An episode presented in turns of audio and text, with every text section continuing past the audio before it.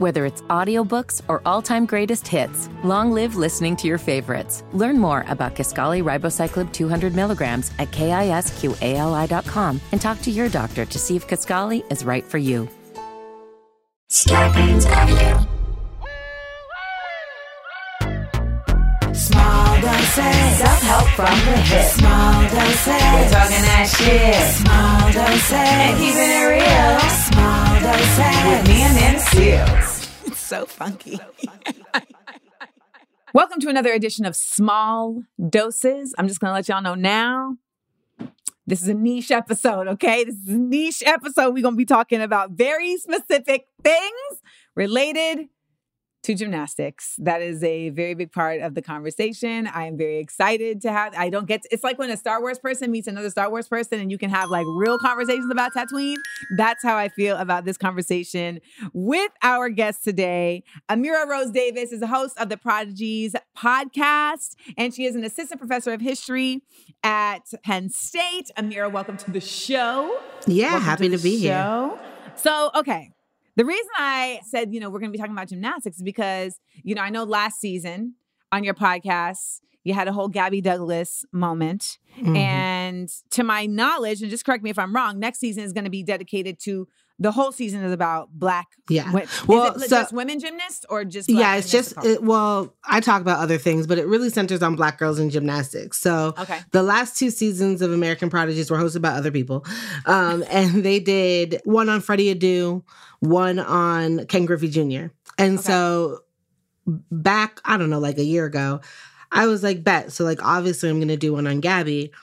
And as it started going, and as I started interviewing black gymnasts from the 80s to today, I was like, I can't leave this tape on the cutting room floor because, you know, gymnastics, we'll get into it, but almost everybody who does gymnastics is a prodigy just because of how young the Right. sport skews. So I was like, go back to the cutting room floor, scrap it all. We have to do an entire season on all of these stories in some way. And so the entire season, it just dropped, and we have eight episodes that will be dropping over the next two months. Thank you on American Prodigies, Black Gymnasts, and uh yeah. Was there anything new that you had not like considered that really like came out during these interviews? Yeah, that's a great question. So I work on the intersection of race, sports, politics, and gender. And so a lot of the work that I do historically and now is on black women athletes across multiple sports. So it. I know, you know, how the norm. we know the Yeah. things. Let me tell you about gymnastics. As a Well, you know what? So I mean, wait, I have to tell before you. We even, before we even go there, because I want folks to be able to hear the comparison, like what are some of the normal things right. that you're used to? So a lot of times we're dealing with right that familiar double bind. So we're talking about body politics, hair politics, we're talking about pay discrepancies, general disrespect, we're talking about a lack of investment. When we're talking about the like testimony of of people's experiences, a lot of the times the black women I'm writing about historically, if we know them, we know them only as symbols. They're one-dimensional, they're flattened, they're usually uh, in these like uplift narratives. Actually, when I started getting into this research, there was no research. I found them all in children's books, right? So I kind of Oh. have this analysis of like, why are black women athletes so useful to, Mhm. you know, Right, 20 to- page children books? Because in 20 pages, you can overcome racism and sexism on the strength of like a dream, right? And then the people that you didn't know in Black women's sports history, or even now, tend to fall outside of that kind of like constrained box of the stories we allow ourselves to tell about black women in sports. So either they're queer or they're not conventionally attractive or they still have a really thick southern accent. All of these things that we now kind of talk about as respectability has actually been the box that used to kind of guard participation. And then as that pushed, now what we see is it guards like endorsements, right? Who gets the coverage, who gets that. And so across Olympic sports, I work with a lot of Olympians. I, I cover track and field, I cover the WNBA and activism, all these things. We're familiar with being overlooked. We're familiar with the kind of labor organizing that is integral to being able to like just fight for your professional life as an mm-hmm. athlete. We're familiar with the ways ways that you watch other people that you beat repeatedly get more endorsement dollars than you. We're used to stories like out of the WNBA where the announcers are saying names wrong, or Serena Williams in early March is talking about the New York Times doing a whole profile on her where they're And using her sister's a picture pictures.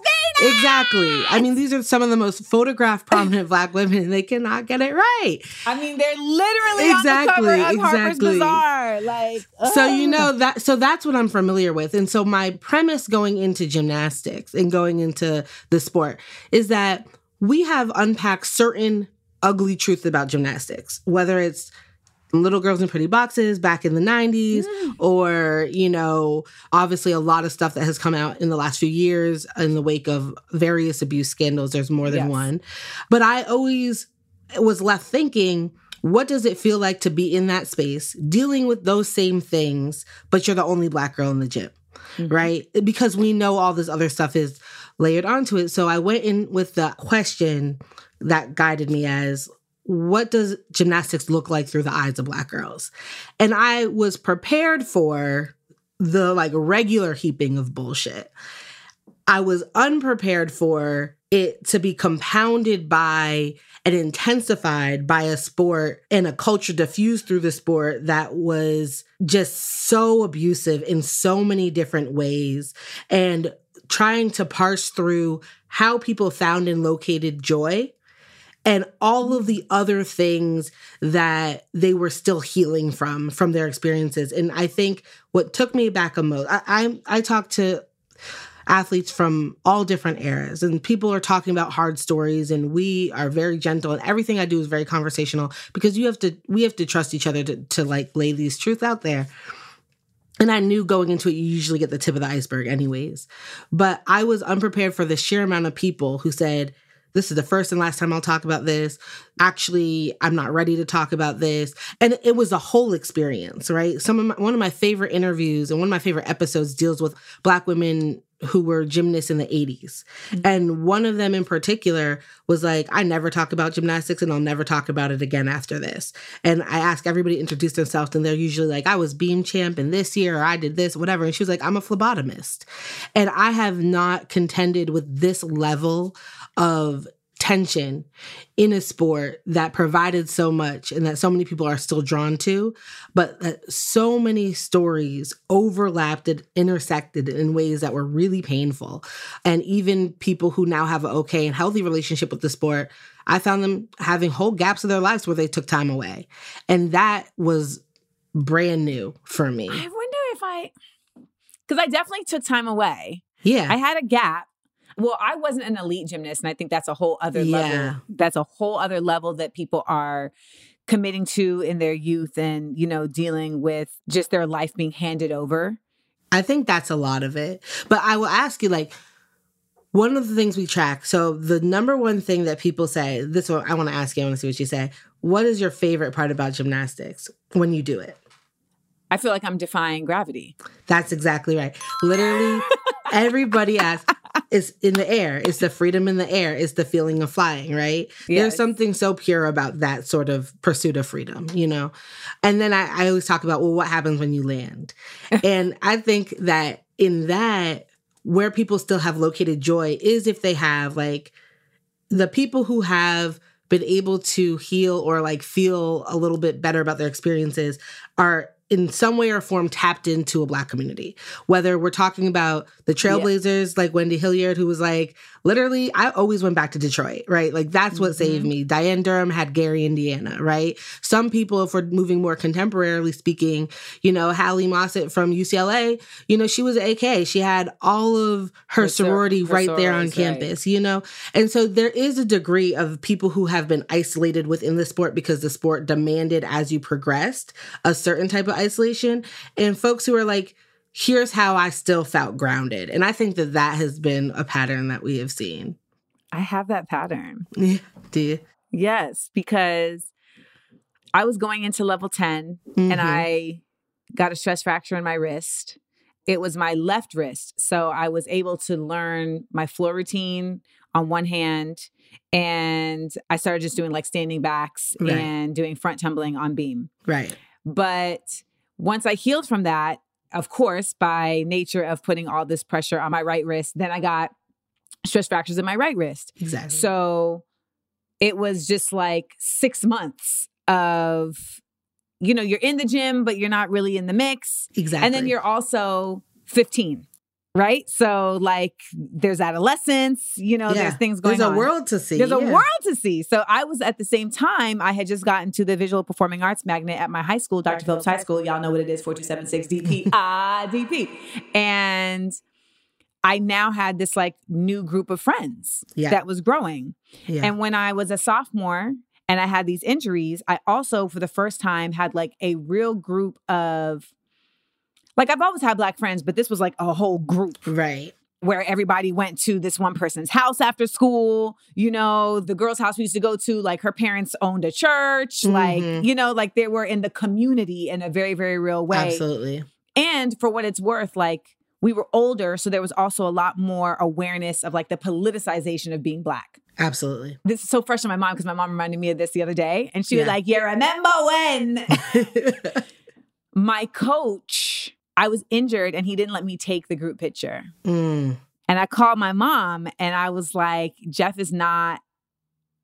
Oh my gosh, we're gonna get emotional. And Jeff, my Listen, mom this was. is literally the experience of my show. and my mom was like, What? I was like, He's not letting me take the picture. Y'all, there's been only a few times in my life where my mother has defied gravity. And like, that was one of those times where I was like, Did she put on a jetpack? Like, how did she get here? so so quickly. Yeah. And she got there though, and she demanded, like, no, she needs to be in the photo with her cast. right. Like, she got the cast from doing while we were in the photo. Right. So, long story short, we took the photo. But after that, there was just like a constant. Before that, I hadn't felt like I had been ostracized. I just felt like I was Mm. injured. Right.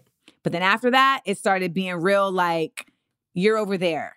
Yeah. You're not with us. You're over there. And so at the same time, though, again, I had this group of black friends now who was like, You're with us. Exactly. You're with us. we and got so you. one day they came to the gym and I ran through my floor routine. And I admittedly I hadn't run through my floor routine in like at least a week or two. Yeah. Um and I think back though, and I'm also like, you were 15. exactly. like, it's like a- an adult could have said to you, I know that you're tired of not getting to tumble, but you need to run through your floor routine. Like, Right. you know, like it's not, I'm not being defiant, like to be disrespectful. But long story short, after that, after they came to the gym, Yeah. he was like, You're not on the team. He was like, You're, Mm. he literally said to me, like, You don't belong here. Mm. He was right.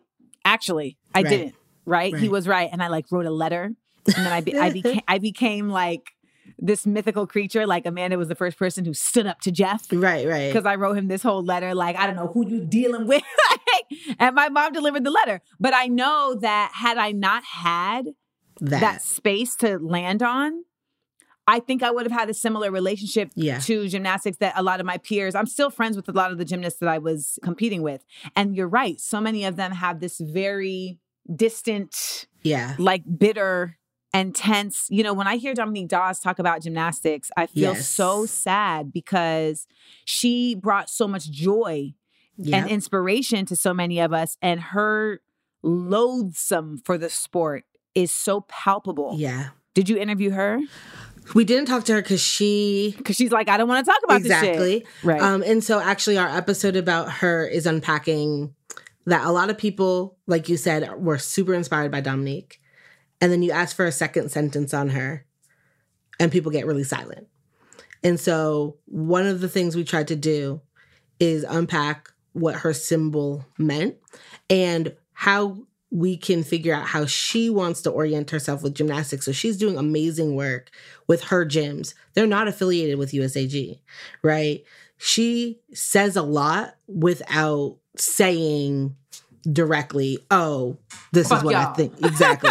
she has she has her Dominique tact about it. You know what I mean? Um, so that's what we do with her. But we talk to so the first episodes with Jordan Chiles, and that's also a kind of we work with her story to talk about the themes that we're covering over over the course of eight weeks and then we move chronologically so we start with um, diane durham and we've worked with her family over the last year because unfortunately you know she passed Mhm. away last year so we've been working a lot with her family and her friends and her contemporaries so wendy hilliard angie dankins who is a, literally my favorite person um, she is the funniest woman. And then Joyce Wilborn. Angie and Joyce were in the junior levels when Diane was competing as a senior, and they were very much inspired by her. And Wendy, of course, was in artistic. Well, when she was in rhythmic, while Diane was in artistic at the same time in the mid 80s.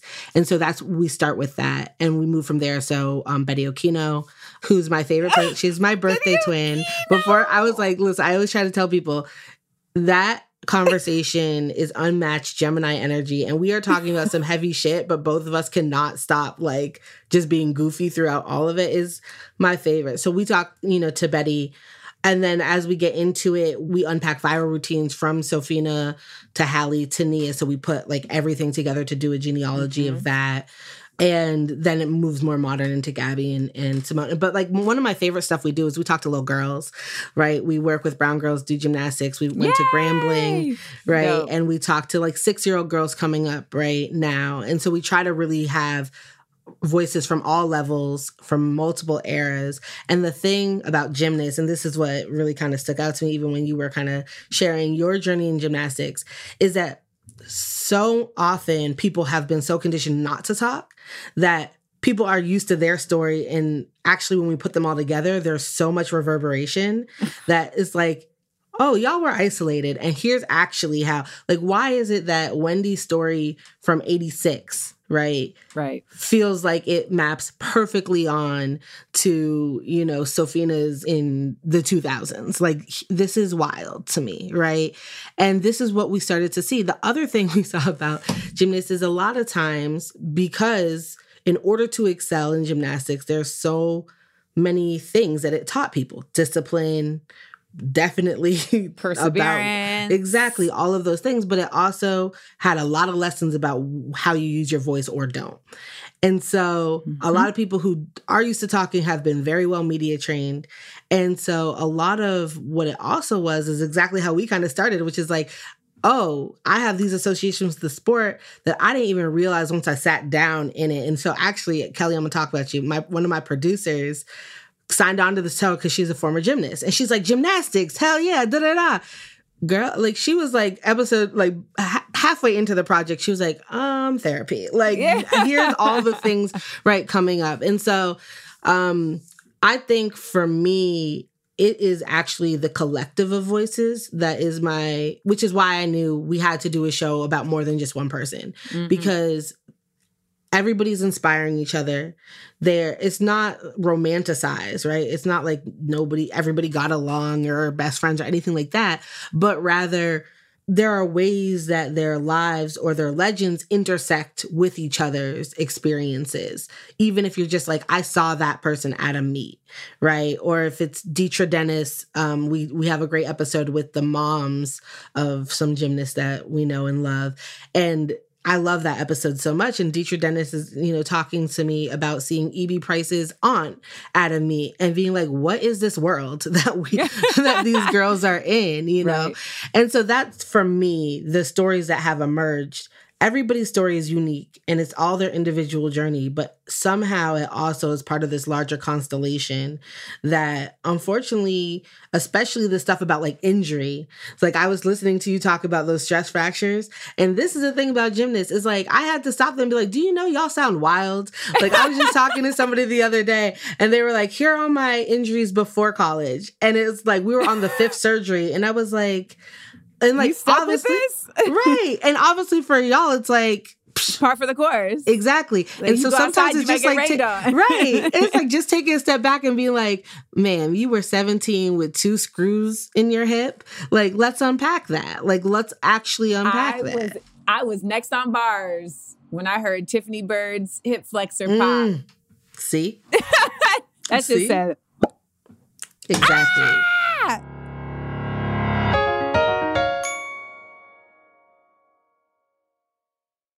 One of the things that we unpack in the 90s are like people who literally were contemporaries of people like Julissa Gomez. Like, what does it do?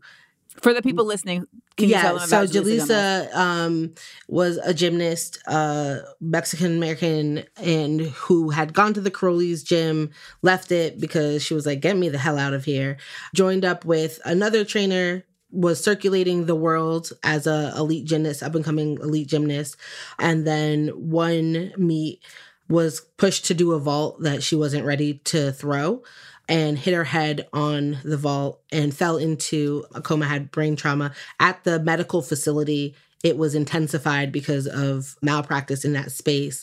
And she returned to the United States in a vegetative state. And three years later, she died. And so here's this death, literally, mm. right, from the sport. Her close friend and training partner, Christy Henrich, mm-hmm. also passed away through disordered eating. Right. Um, you have two gymnasts who did not make it right to 21 right. specifically directly because of the sport exactly and there's a way in which we talk about these moments in isolation and one of the things that is so clear is that if you're training alongside them or right behind them right you know of them this leaves a mark and so I talked to people like Betty Okino. I talked to people who were just on either side of these kind of tragedies about like how that seeps in your head the next time you're going to throw a vault that you're right. unsure about, you know?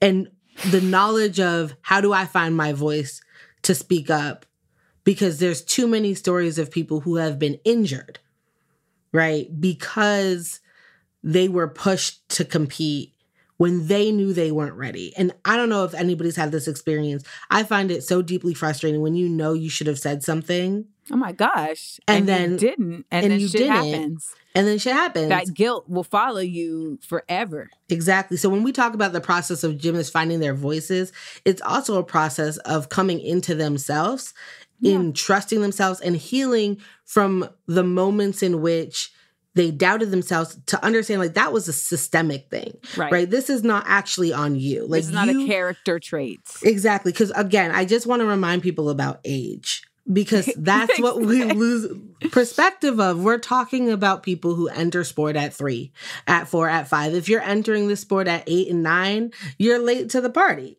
And there's people who have right. and who are really good, but it's more rare because this is how young it skews. Your gymnastics old by the time you're 20. I started at 12, and I really do think that the reason I was so vocal had a lot because you hadn't with, been brought up in that, right? Because I was, I started at 12 and I was a level eight in a year. Yep. And let me tell you, that brings more animosity. So there's a few black girls who this is true. They come in late to the sport and then they're kicking ass. And everybody in the gym is like, they just got here though. You know what I mean? And so it compounds that. And this is kind of why I feel like it's uh, obviously this is why folks like us always are saying you need to have a racial analysis on things because anybody is going to be mad if somebody new comes in and all of a sudden they're leveling da da da. But if it's a black girl taking your oh, spot and getting medals, it's over. Even if it's not your teammate, you know, uh, your your training partner saying it, their parents are certainly sitting there in the little observation mm-hmm. room with a mouthful of words about oh, it. Wow. Da, da, da, I remember, you know, I was on the show My Brother and Me on mm-hmm. Nickelodeon mm-hmm. during this time and it premiered and so yeah. my teammates were like, "Oh, you know, we're gonna watch the show." And one of my teammates um, was like, "Oh yeah, my dad said I can't watch the show because there's too many black people on it." Mm. And like she felt the need to like to say let that. me know that. Lovely. exactly. I was like, "Well, you'll be missing out." it's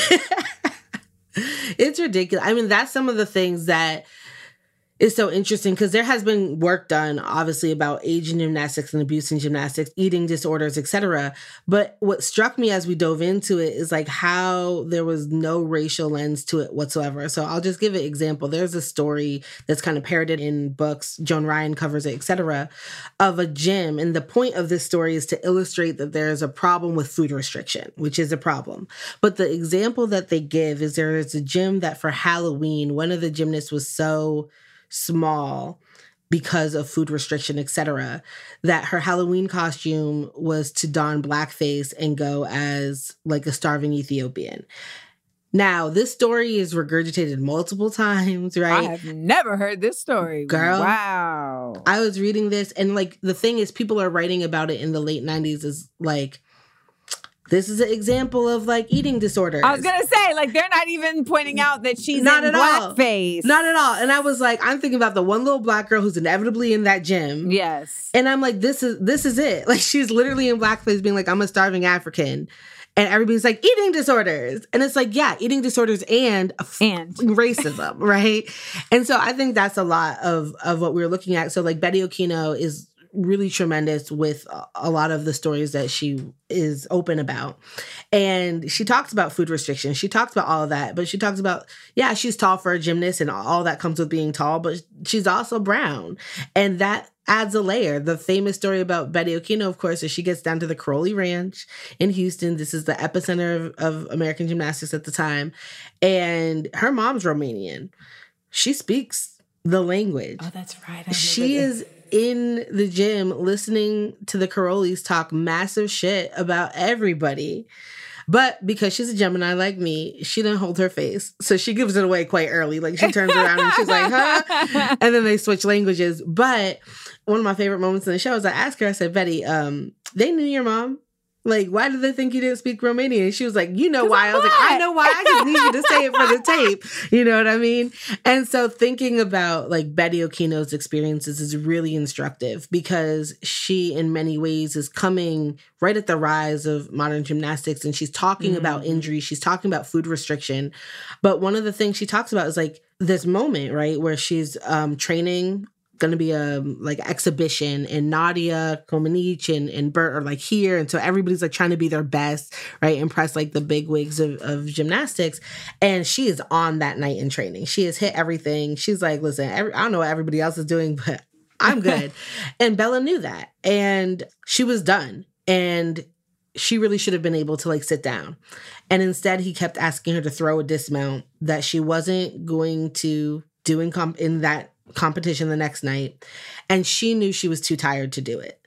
And at the time you weren't going into a pit you weren't going into a padded surface you were throwing it on hard ground. Mm. And so she was just told to throw it over and over and over and about the fourth or fifth time she landed her to pop and her hip was popped out, strained, just a mess. She missed the meet. She was out for eight weeks. And that's one of those moments where she said, I knew I should have said something. And then what she said to me that has always stuck with me since we had that conversation was like, it's not just that if I spoke up, I would be a sassy gymnast, but I would be the sassy black girl and I would mm-hmm. confirm all the stereotypes that mm-hmm. were just barely held at bay because I was an efficient tumbler, right? Right, right. because I was good on beam. And that is to me one of the kind of essence of a lot of these stories is it is all the things that like I see my contemporary gymnasts dealing with and then this other knowledge about what it means to be a black girl in this world. You know, not just the gym, not just the federation, not just the college, but the world. And that is compounded in, in the sport because the sport is of the world. And so in many ways it's not surprising, but I think the stories just haven't been told for a number of reasons. And and to hear them told in succession and together has been so powerful and at times very hard. We had Jordan on the show and she was, I must say, like, she was more open than I kind of expected Yeah. her to be, but just about like her reason for moving gyms. Yes, um, coaches. Yeah. you know, coaches for leaving Seattle. Then we had Margzetta Frazier and Sekai Wright on the show to talk about the fuckery at UCLA Yep. and, you know, give them a platform because, as you know, in the work you've done and that you do, like whenever the black girls are part of the conversation, it becomes, well, they're the bullies, they started it, you know, all the above. So, Oh, the inspector just arrived. Um, so, hey guys, just by the way, if you're hearing like in the background, it's because y'all know I've been doing my kitchen renovation and I'm watching the inspector walk up the driveway. It's a brother. it's a brother. So I'm like, hey man, you know, take your time. Um, because I want it done right. But anywho, there was the, the doc, I don't know if you saw that. I'm sure you, of course you did. Mhm. We, if you love gymnastics, you watch anything they make on gymnastics. Yes, So they had this dope docu series on Peacock Yeah. that was leading up to the Olympics, and they were following a couple folks, and Konnor McClain was one of those folks. Yes. And Konnor McClain, by the way, just won the Winter Cup, which is a very big It's super melanated podium. Yes, like the girls are here, honey. The Exactly. girls They have here. arrived and they are not leaving anytime soon. And you know, like you look at her, and she just kind of seems like a very like docile, you know, just like Mhm. sweetie girl. But she left her gym and she had been with her coach since she was a little bitty thing. And she ended up leaving her gym. And when they really pressed her on, like, why did you leave? It became very Yeah. apparent that there was a lot of racist statements being made around Trump, around Yeah. George Floyd, et cetera. And, you know, rest in peace to her father who just passed away. But her black father was like, we out. Exactly. And they got in a car and they drove. and that's you know one of the moments that we had like that on the trail is we in the show starts with audio from the gold over america tour in houston Okay. um and we talked to little girls there and stuff like that and so one of the things you'll hear in that is a little girl named anaya anaya is nine and she just moved from I want to say Wisconsin, but it might be Montana. I'm going to be honest. Some It's of those fine. states, you know, It's fine. And Anaya had just moved to Houston to train at Simone's gym at the WCC. And we heard that story so often, right? Like it's not now that we're just leaving these gyms in pursuit of new a gyms, which is gym. Yes. right. But we're actually going to Houston because there's a black gym there, and we know. And this is this was Jordan's journey there as well. Yep. And I find it really, you know, I like the parallel because Houston has always been this kind of place that gymnasts had gone, whether they were going out to the ranch. Right. And now it's like that shut down, right? Mhm. But Simone's gym is open, and the WCC is constantly affirming the fact that they are a space because they need a space for Black Yes. gymnasts. They want a space that's affirming. So when you talk to this girl like Anaya, and she's nine, and her mom is right there with her, and they were like, "We just picked up and left." They had been in Houston for two weeks, right? Oh my and now she gosh. she was at the WCC, and she was like, "It's already so much better because it's affirming," and I think that that is a change we're saying. So part of what we're saying in the show is like nobody wanted these black girls in the sport. First of all, we try to point that they were always there, which is why we start at the rise of the gymnastics and Yeah. we, we show Diane Durham. You need to know Diane because Diane, you know, was really uh, uh, the one taking it to Mary Lou, and she becomes the face of gymnastics because Diane is left off the '84 Olympic team. Yep. And so, what would have been different, Mhm. right, if she was on these Wheatie boxes? I mean, they wouldn't have put her on one, but Fair. we can just have this imagination time. so we do that, but I think the other part of it is right to be able to move chronologically and show that people have always been there, but the changes ha- that have occurred over time. And we're not talking about just surface level changes. We're talking about like what happened. So it's the difference between saying, oh, now everybody is having a viral routine, right? Well, that's commodified, right? But the idea that there's a blueprint that was left by UCLA for a program that could be replicated, for choreography that could be replicated, that now it's disseminated and commodified that we can talk about, but it's also a change. And so part of that change over time that we're tracking are these moments where, really, on the strength of Black girls in the sport, they have influenced and impacted and moved the needle forward, especially as it trickles down. So a lot of times we go to the Olympics with good reason. When somebody like Simone is undeniable, somebody like Serena is undeniable, they create space just because yeah. they, they can't be moved. It's undeniable. Yeah. Exactly. But we also are, are really interested in that kind of trickle down and the work that people are doing in other areas. So we talk to judges. Jasmine Swinnigan's up in Minnesota. She's one of two black gymnastic judges in the state. And one of the things she does is like, go and bust into these meetings where they're learning the rule books and she takes like apart the slides and she's like listen you're docking points off a black gymnast because For you the think their their toes where their bodies look or because you think their toes aren't planted because you're trained literally trained to look at a continuous line but black people's feet are two colors and this be fucking up the judges Oh my god. because they literally are like, oh, it's not pointed because we can't follow this continuous line. So she literally goes in and she's like, this is a, a pointed toe on a black foot. So don't take points off because you're seeing a different skin tone. It's not that the foot's not straight. It's just that that's what, That's what melanin, looks melanin like, looks like. you know? Well, Jordan so- was saying that she was getting scores taken off for having a booty. Exactly. Exactly. So we talk about that. Jordan talks about that. Hallie talks about that. Like the way that they can't see past all that ass, right? They're like, oh, your legs aren't straight. It's like, no, it is. That's just right? thickness. It just is thickness. And so that structural kind of change is also occurring whether Yeah. it's judges or we talk about athletes a lot but coaches are have been and will continue to be a huge issue. Athletic trainers have been and will continue to be a huge issue. Fisk just announced that they are bringing a gymnastics program there and that is amazing because we also know stories of people who just had to choose between going to affirming hbcu or continuing the sport. And so also tracking the structural changes right about leotards like jordan you know talks about the meaning behind the clothes that she produces and the leotards and how she wears her hair and how her sister does her makeup Yep. um, and these are the things that have changed subtly over time in ways that sometimes we can't perceive, but that lay people, I think, feel when they're like, they see a picture from the WCC and they're like, oh my God, is gymnastics black? Where they look up and they see the team and they're, like, is it black now? And it's like, you know, actually it's been black for a while. We just haven't really seen it. And this is what it means to put it front and center.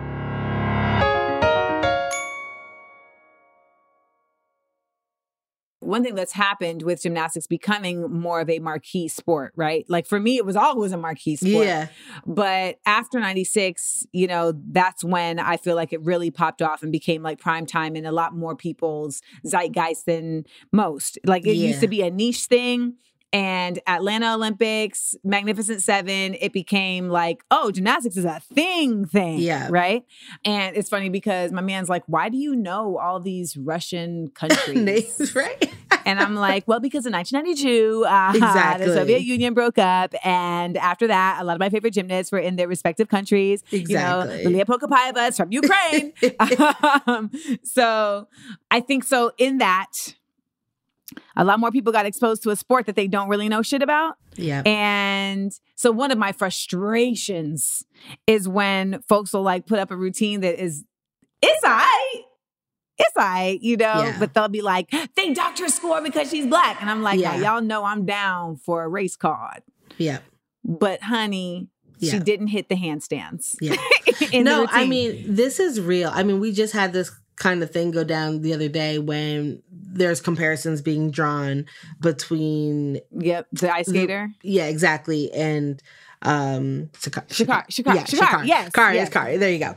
And it's one of those things that was like, for sure, there's always disparate treatment. And also, we're talking about different federations. Like the US OPC is actually the ones that, you know, pr- like made Prevented her from going. yeah, like that's them. And then here is the arbitrator Rush. of right. There's literally in that conversation three different federations that were all fucking up for different reasons, but it does nothing right to condense it. But this is just some of the issue, right, with the kind of quick sharing, quick opinion, whatever, is because nuance, where is it? Who knows, right? I mean, we saw this conversation happen around Simone's routines and Fig because it's absolutely true that there's a way that Fig is penalizing her routines. And it's absolutely true that it's influenced by the fact that she is this dominant black woman. And it's also true, right, that there and FIG, is- by the way, is the Federation of International you go, Gymnastics. yeah. They are who determine what Score scores values. get what values. Yeah. And it's absolutely whack that you want to penalize her for being able to do what other people can't. But there's also a conversation in there about how people are trying to regulate safety. There is a conversation in there about how other things are scored besides her routines, but we don't have those fuller conversations. And I think that it's because they're not simple. They're actually complicated. And many times there's multiple things in operation. And so, like you said, you have these routines that a lot of times people are like either shouting out or they resonate with for very particular reasons. And I think that like we need to have space to be like, this is why I resonate with this routine. I mean, I just saw um who was it? Jade just was doing her routine that she should have done in the Olympics if she had been on the Olympic team. And it was to a really dope instrumental cut of Satisfied from Hamilton. and she wasn't tumbling because she was just marking through it. And I was like, this music alone has done something for me. I am like, I am with it. You know what I mean? And so I think that one of the things that we've seen with the rise of gymnastics moving into this marquee sport is exactly that kind of symbolic politics. It's the same way people were sharing pictures from the WCC and being like, our national team is black. And it's like that is that is not Mm-hmm. That's the not- national team. That is not the Olympic team. like not- that's not how it works exactly. I Um, appreciate the I appreciate the energy, the but no, enthusiasm. exactly. And I think that there is a way that we can capitalize on that. Like we can take that interest. We can take people who say it moves me to see Sekai and her afro killing it right To on floor. Exactly. Like it moves me in this way. But I think that what we forfeit if we forfeit nuance is that we are only talking about the visible and the symbolic and we don't have space then to talk about structural things that could help us. Um so like when we're talking about scoring right? There's a way that like people who are really into the sport can like be nitpicky but also if we can't talk about that then we can't talk about these other ways that like race is really working with scoring like the foot thing that i was mentioning Right. earlier right? And so that's kind of where i am and how i think about that kind of mainstreamification of I mean, the mainstream is who tore up Gabby's at. You know, they told Gabby up. That's a lot, you know. So that's one of my favorite conversations. So Gabby was in and out behind the scenes with me in terms of what she wanted to do. So we have a lot of tape from her, but not like a traditional interview in that in how I did with other people, which is like multi-hour conversation. I tried to get her on my podcast and she ghosted me, and I was like, the girl um is just like living her best life on TikTok in a farm. You know, and I'm like, you know what? like, cool. that's what you need go for it but um i talked to two of my colleagues both black women who are also professors of media and sports um, dr sam sheppard and dr courtney cox and we like really unpack media there and but we we talk about gabby and we unpack like all of these things about hair all of these things about body all of these things just about i mean the girl if you ever go to gabby i call her the girl. If you ever go to Gabrielle's TikTok, she's going to reference the Dougie once every four TikToks, right? like that has stayed with her. um, but right, this is like a major media moment. Like there's like probably every other month on Twitter, somebody will just pop up and be like, remember when Gabby tried to Dougie? Right. And- but you think about like what happened with the rise of visibility and media proliferation at the time is that everybody had an invitation like twitter was a thing that other gymnasts didn't have to contend with yet and here you have her being hyper scrutinized right you have the familiar conversation around entitlement because she came out of nowhere that's not true um There's no version of being a gymnast and coming out of nowhere. it's Like, just not a thing. It's like absolutely not a thing. And actually, just a few months earlier, she had kicked everybody's ass except that she was designated as an alternate in the meet, so her scores Yep. didn't count. Yep. And you can we have tape in the episode where you'll hear the people who are announcing the meet say, "And well, Gabrielle Douglas, that's another good score. If she counted, she'd be winning." Because And this is American Cup, right? Exactly, exactly. I mean, So that was like it's a, mark, that's a major meet. a major meet. So it wasn't a surprise. But also the thing about it was she placed first in the all around coming out of trials. But the conversation centered on if she Jordan took Jordan's spot. Right. And it was like, well, maybe you should talk to who's number two. because Well, that was always so frustrating for me too because they had created this narrative that Jordyn Wieber was it, and was the girl, yeah. she was beat fair and square. That's what happens in sports. It's In sports, sports. beloved. Like that's what happens. But like you're running headfirst into a narrative. Like and the Olympics are good for that because they have their human interest packages ready to go. You know, so Gabby was really and Allie and really Jordan's lack of performance in in, in that space. But also, it's not even that Jordan did bad. You run They into just did better. They just did better, right? And so she was dealing with all of that. She's dealing with her hair, which is I something that say the hair. I was, talk to everybody about hair through every generation because here's the other thing. Every black girl has had an awkward hair phase. Every black girl, I feel like if you if you're like I haven't had an awkward hair phase, I'm like run me the pictures, please, from 12 you know. to 15, you know. But it just so happens that the way gymnastics age is set up, the black girls in gymnastics in elite visible spaces just happen to be hitting that awkward hair phase right when they're the most visible. Yes. you know? And so we talk about that and like but i talked about that with like betty. And she was talking about being down at the ranch and trying to style her hair like her white teammates there in houston humidity. Oh. it doesn't work. Oh, it's like all the gymnasts from the 80s rocked the same kind of short afro. And they were like because that was safe. Like we knew we could just do that right? So we talk about Gabby's hair and the hyper scrutinization about that. But here's the thing Gabby's family had made a decision that f- to advance her training, right? You have to literally give your child over to the sport. She was Iowa. literally living in fucking Iowa, right? Do you know how many black hair care options you have in Iowa? Not many. You know what I mean? And also, like, you just don't care. You don't care. You're Like, flipping. People are very much like, like I saw someone the other day comment and say that I think Amanda wears her hair because I'm very whatever about my hair Yeah, on on the Instagrams, and they were like, I think Amanda wears her hair like that because she wants us to feel she's more ethnic. And then I saw someone else say, Oh, Amanda's hair is big because it goes along with her agenda. And I'm like, I, you know, first of all, y'all have a level of attention that if you could put it to things that actually Right. matter, could actually be very helpful. right. But a lot of people don't understand. Like, I come from, I'm at the gym. As long as my hair isn't in my face, I'm good. I'm good. So I used to have, we used to call it the Lion King yeah. because I used to have just a bang that Just sticking out. just right? sticking out. It's the main. and like you know, I would start the day with it, you know, pulled back, Right. but it would just pop up.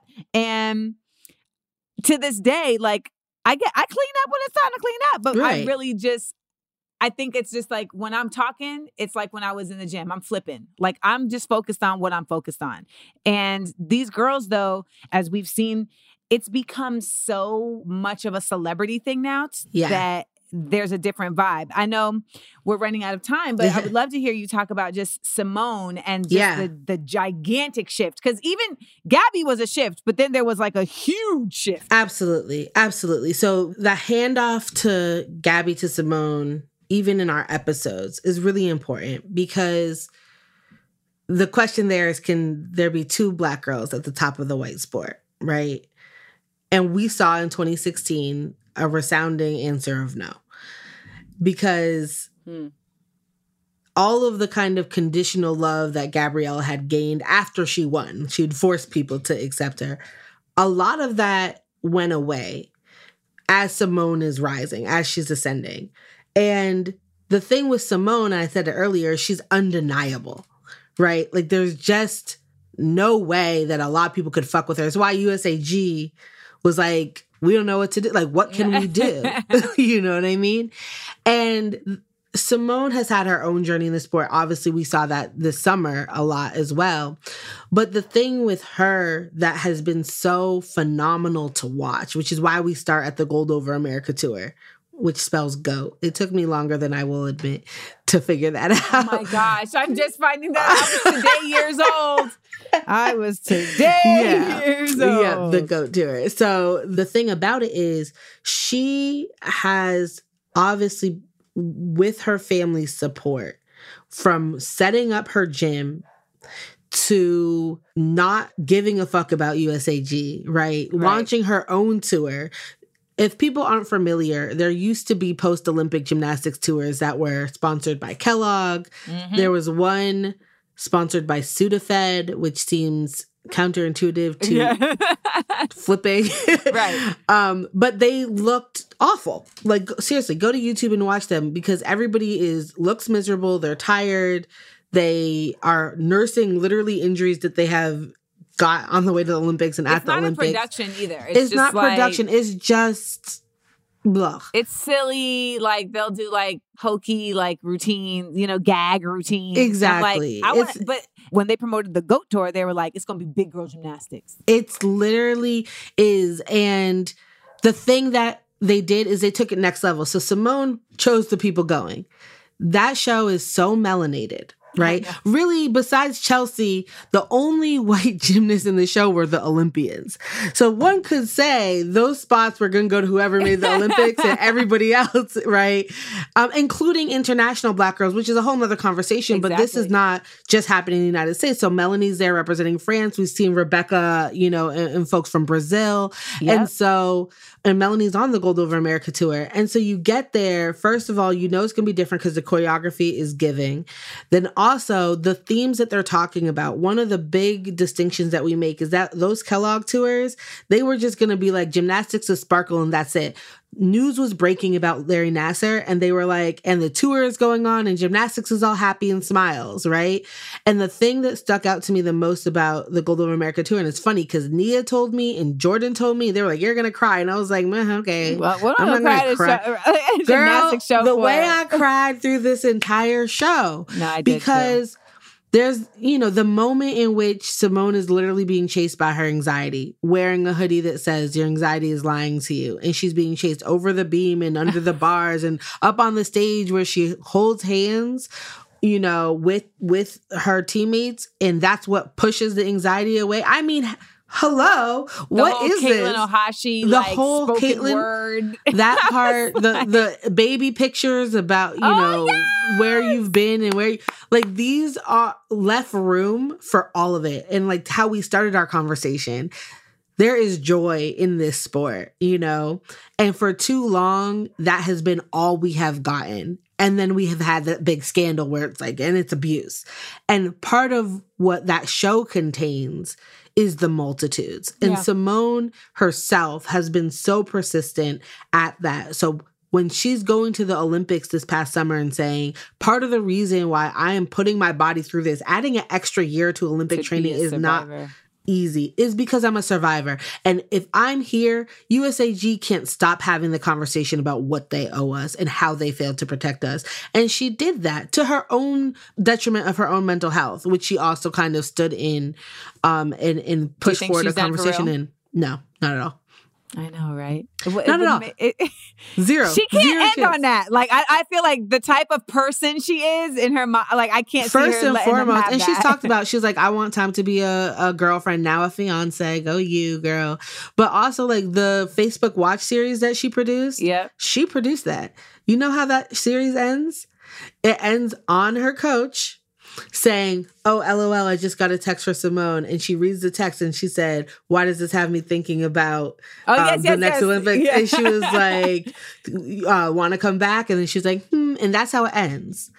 You know, like I, I really wouldn't be surprised, mostly because it's a short cycle. If it was another four year cycle, then I would say maybe hmm. not. But it's a shortened cycle. And so I think it'll be interesting to see Do the you know how annoying everyone, everyone's gonna be so annoyed. so annoying especially don't let her like i mean it's it's the rhetoric that we've come to assume with like serena and venus. Like it's just going to be annoying in the lead up and then don't let her have any major life events between now and that it will be all that's all we'll hear about. But i think that she is still writing her story in these ways. But that has been the most magnificent thing from the former gymnasts who are now judges, who are now coaching, who are Dominique running. She just announced the opening of another gym on her terms. Oh, wow. Um, Tasha Schwikert, right, who yeah. was this wonderful gymnast who was called the Dennis Rodman of gymnastics, this bad girl gymnast who the USAG tried to make this like shield and spokesperson of not being abused to coming forward with her sister Jordan to talk about that and then being a lawyer and actually being on the legal team that has secured Oh, this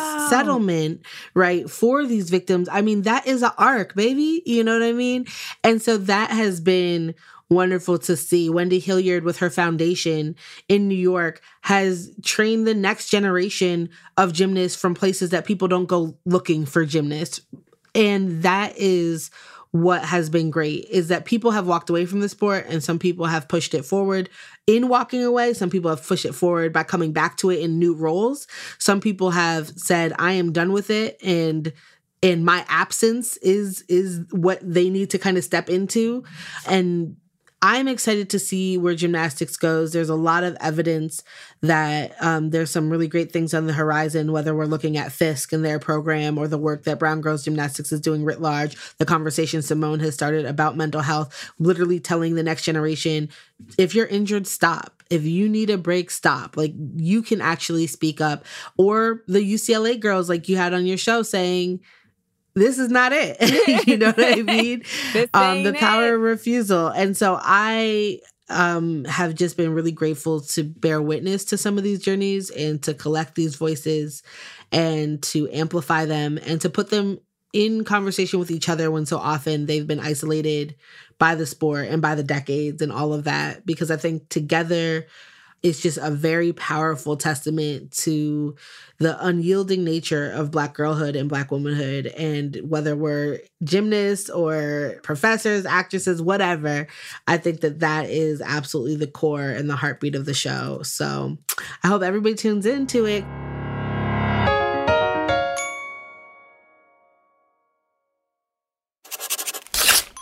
The script. So we have a segment called the script where we let folks know about like supplementary materials they can check out to support our conversation. For so sure. first and foremost would be listening to the actual podcast to let folks know.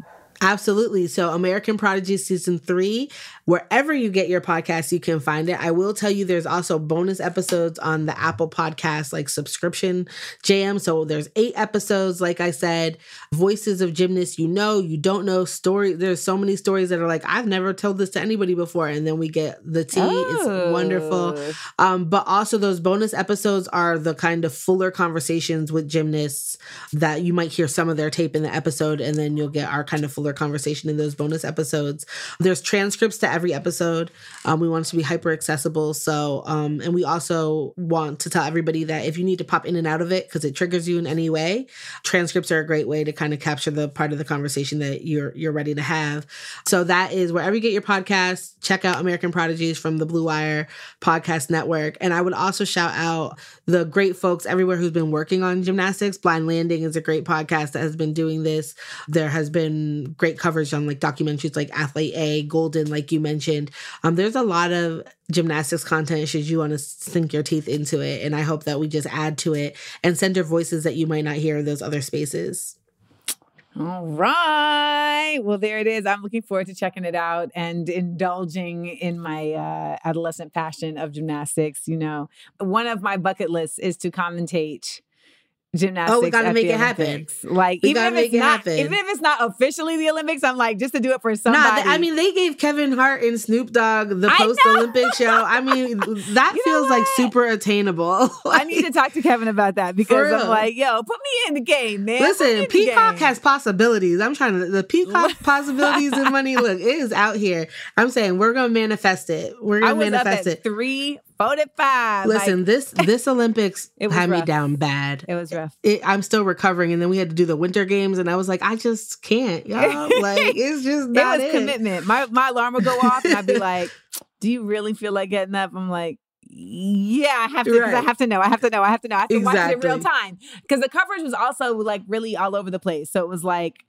if I trust just their coverage, I'm not Right. gonna get. Well, I, the only thing I appreciated is like me. Here's me on my professor's soapbox being like narrative, da da da. but now, as it's like you can see it in real time, people have started noticing it because they'll be like, "Oh, the primetime coverage is only half the story," or "Why are we still looking at Mikaela Shiffrin on a hill?" Because people are still skating. Like Peacock has allowed you to be like, "Actually, skip that. I'm going right to this." like I want to see Flavia from Brazil. Exactly, Like, exactly. Like, let me just follow her. So, gymnastics, especially, you can stay on one event, you can follow people around. I'm manifesting that for you. And I Thank would you. Say, if you need any other reason to listen, Angie Dankins, remember the name. She was bar champion in the late 80s. She is honestly the funniest truth teller about her time in gymnastics. And Angie she is a voice that I want in everybody's life because she is my joy in this project. The last dose. Well, thank you so much, Mira. Um, you know, we appreciate the work that you're doing and that you have been doing, particularly in the sports space around Black women. Keep going. And I have a feeling we'll be reconnecting on the gymnastics front in the future. Let's make it happen. I appreciate the time. Appreciate you having me on. No doubt. Starburns Audio, a podcast, a podcast network.